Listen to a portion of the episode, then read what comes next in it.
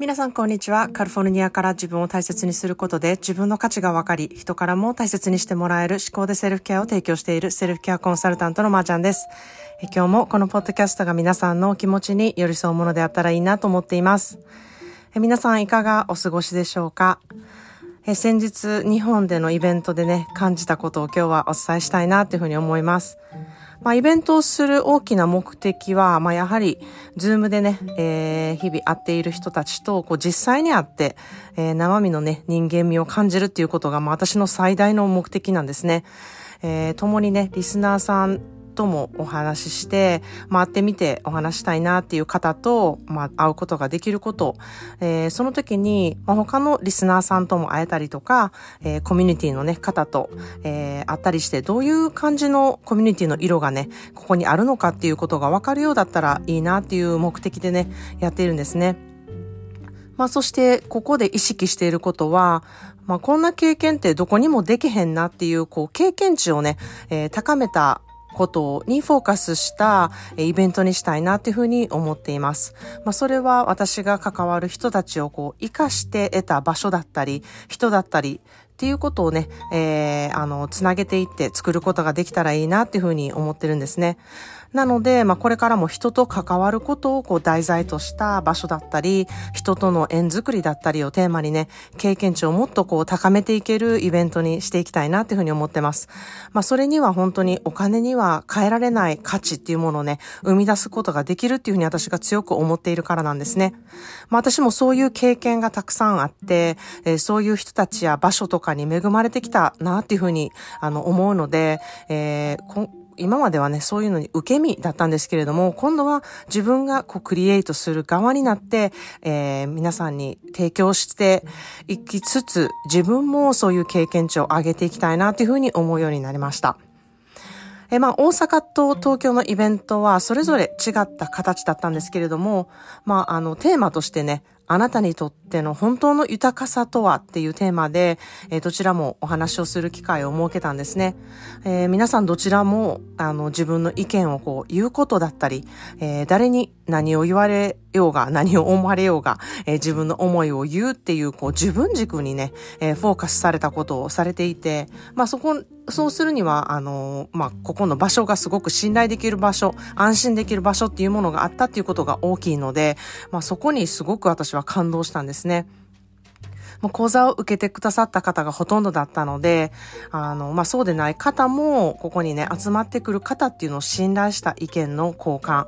えー、そこでね、自分をさらけ出して、えー、自分の意見をね、言われたっていうことを、うん、すごく嬉しいなと思ってます。えー、いろいろいてよしの環境っていうことをね、みんな理解して、えー、そのエネルギーがね、集まっていたっていうことをね、肌で感じることができたなって思ってます。まあ、大阪ではとても大きなガラス窓がある素敵な場所で、まあ、新緑がね、本当に美しく見えて、その日は、あの、私の大好きな雨がしとしとと降っていたので、えー、道行く人がね、傘を差して歩いている姿が見えて、いやもう本当に私には何とも言えない、こう大好きな光景がこう広がっていてね、素敵やなっていうふうに思いました。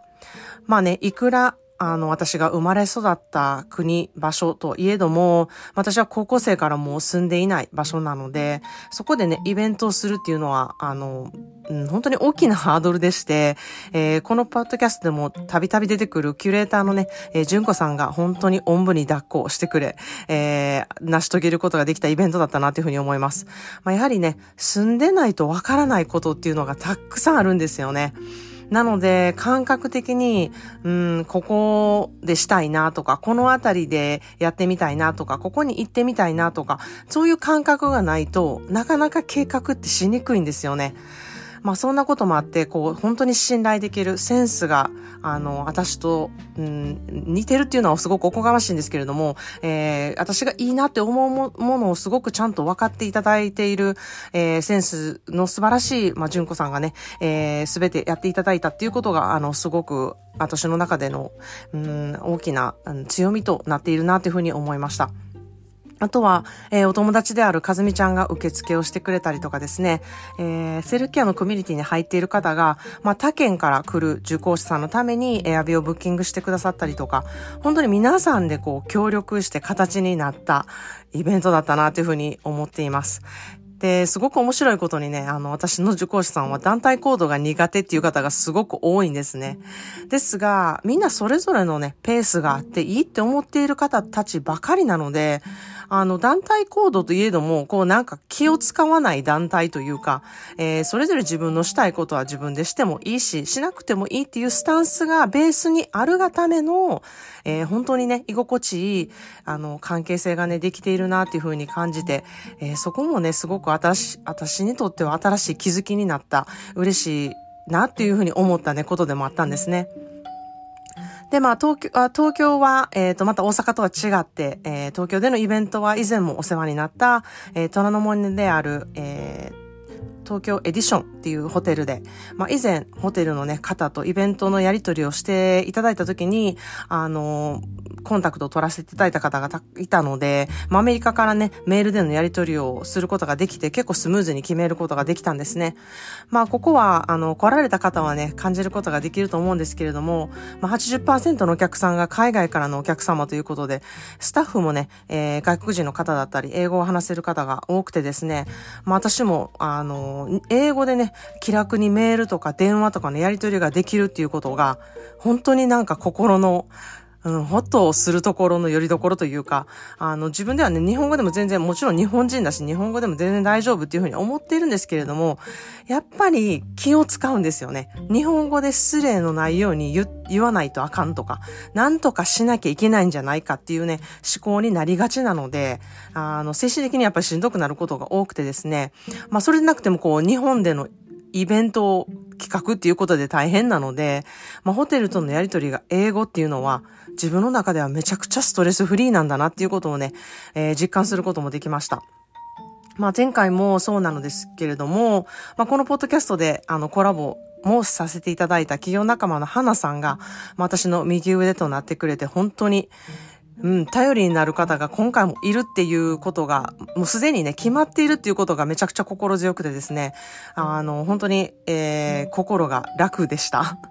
で、その上、今回はもう一人、保健師のマユティって方もアシスタントとして加わっていただいて、もうこの二人にね、えー、ものすごく助けていただいたなっていうふうに思います。まあ、東京となると、また、私は大阪のことはまだある程度ちょっと分かっていても、東京となるともう全然全く分からないっていう状態なので、えー、まあ、この二人に電車の乗り方だったり、乗り継ぎだったり、時間の配分だったり、予約だったり、あの、私はもう二人についていったらいいだけという、本当に楽なポジションで、あの、いさせてもらえることができてですね、こういうところにこういうことがあるよっていう情報もですね、まあ私のテイストを分かってもらってるからこそ、こう、どこもこう、ドンピシャだったたりとかしてね、えー、本当に二人がいて恵まれていたなと、本当に感謝しっぱなしだったんですね。えー、本当にありがとうございました。まあ、あの、東京でのエディションは、えー、スイートルームっていう、私も本当にあの、人生で泊まったことがない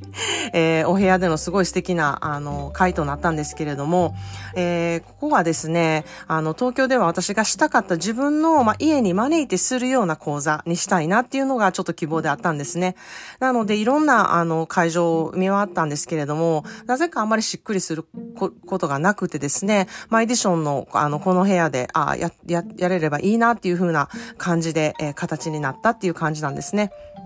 なので、お花とかおつまみを買ってきてチーズボードを作ったり、えー、したんですけれども、まあ、直前になって、以前やったテラスから、えー、お部屋への変更っていうことになって、まあ、時間にちょっと余裕がなくて結構わちゃわちゃして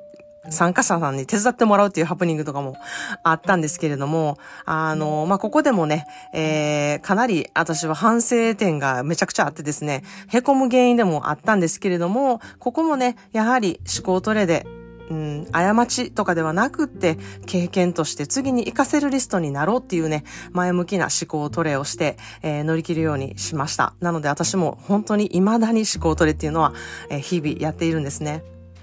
まあ本当にそういう感じで、えー、まあどこを14点に置くかっていうところも、あの、すごく大事なポイントでして、まあイベントをスムーズにするっていうこともね、重要点の一つだと思うんですけれども、まあ私のフォーカスしていることっていうのは、ズームでお会いしている皆さんと実際に会うっていうこと、そこにフォーカスするっていうね、えー、ことだったので、まあそれで言えばイベントは大成功だったなっていうふうに自分で思うんですね。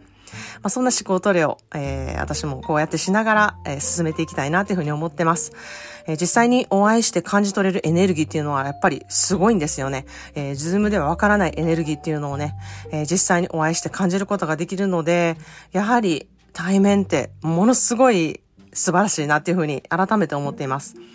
えー、私もやはりズーム上ではこう、オンの状態なのでね、実際にあって、やはり私が別にオンじゃなくてオフの場合っていうのもあるので、えそういう私と会うとよく言われるのが、なんか、まーちゃんってふわってしてておっとりしてるんですね、みたいな風に言われるんですね。まあ実際、あそこまでシャキシャキしてる人間ではないんですけれども、あの、ズーム上では結構シャキシャキ状態で、えー進めていることが多いので、実際にね、こう会うとかなり緩い性格に驚かれることがあの、多いんですね。まあ、個人コンサルはね、やはり私が情熱をかけているので、エネルギーがこう、みなが、みなぎってるんですけれども、まあ、実際ね、会うときは、あの、全然エネルギーがみなぎってない、こう、ゆるゆるな状態なんで、びっくりするぐらいそのギャップがあるとは思うんですね。まあ、それはいいのか悪いのかさておき、私は自分自身、それがものすごく居心地いいなというふうに思っています。えー、講座でがっつり3ヶ月を共にした方と実際に会える感動と、まあ、グループ同士で会って横のつながりができていくこと、えー、そしてまた違うね、機能、えー、受講者さんとかリスナーさんともつながれる場所をね、持てたことがね、本当に嬉しいなっていうふうに思ってます。これぞ、えー、私が作りたかったスペース、皆さんをつなげていくスペースだなっていうふうに実感することができました。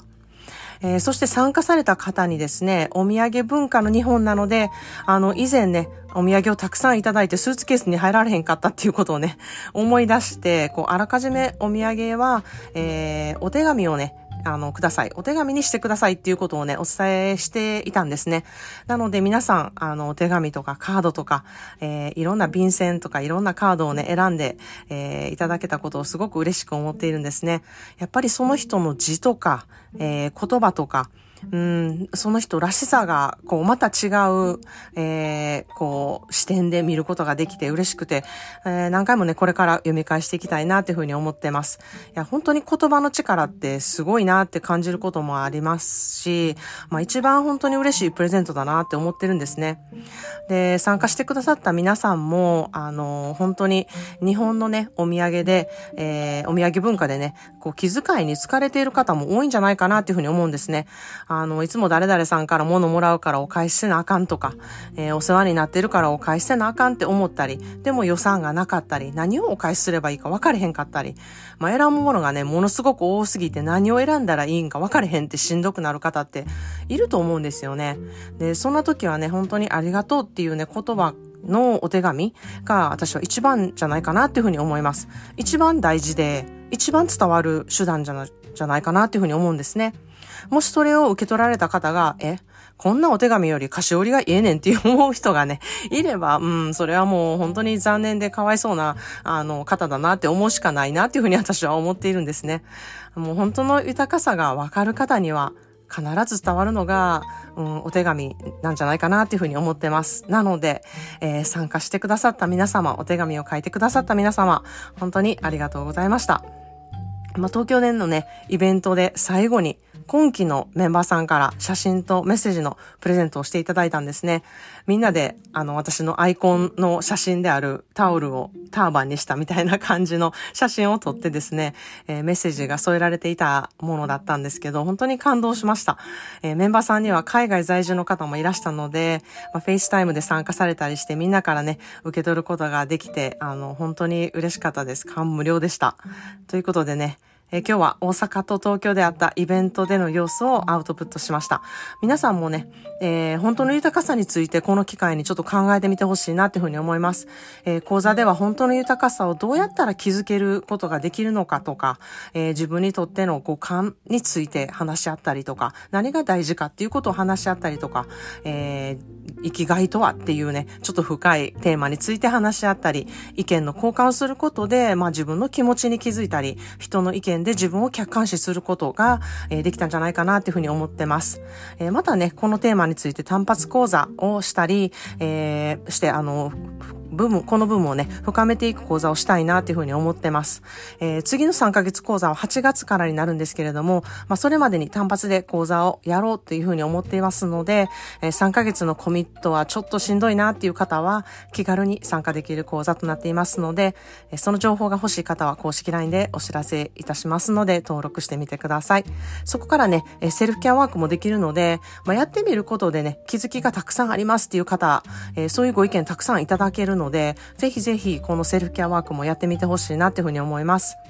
えー、皆さんにとって本当の豊かさとは、うん、何でしょうか？えー、私はですね、やはり人なんですね。豊かさのキーとなるのはすべて私にとっては人です。まあそれがまたね、違うっていう人もいると思うんですよね。で、それはそれでいいと思うし、本当にいろいろいてよしなんだなっていうふうに私も思っています。自分にとって何が本当の豊かさなのかっていうのが分かるとですね、えー、自分をご機嫌にしたりとか、自分が納得いく、満足させる、本当の近道になるなっていうふうに思っています。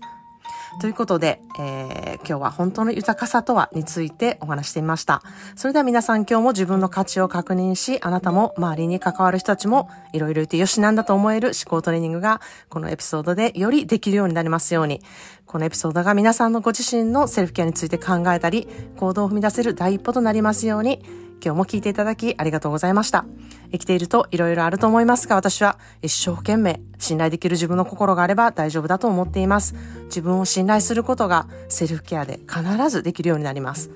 Thank you so much for listening to today's episode of 思考で Self-Care. Today I talked about what is your main purpose for your life. What is your fulfilled life is like. What makes you feel enough. No one has the answer but you because everyone feels differently about what fulfilled and what makes you feel enough. If you know what that is, your life become more simple. Sometimes it is all in your mind to make everything complicated and not focused on what makes you feel fulfilled.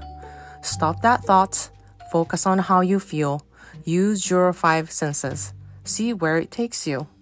We must feel before you use your thought. Don't make your brain bigger than your heart. Have a wonderful self care day today. Cheers to you.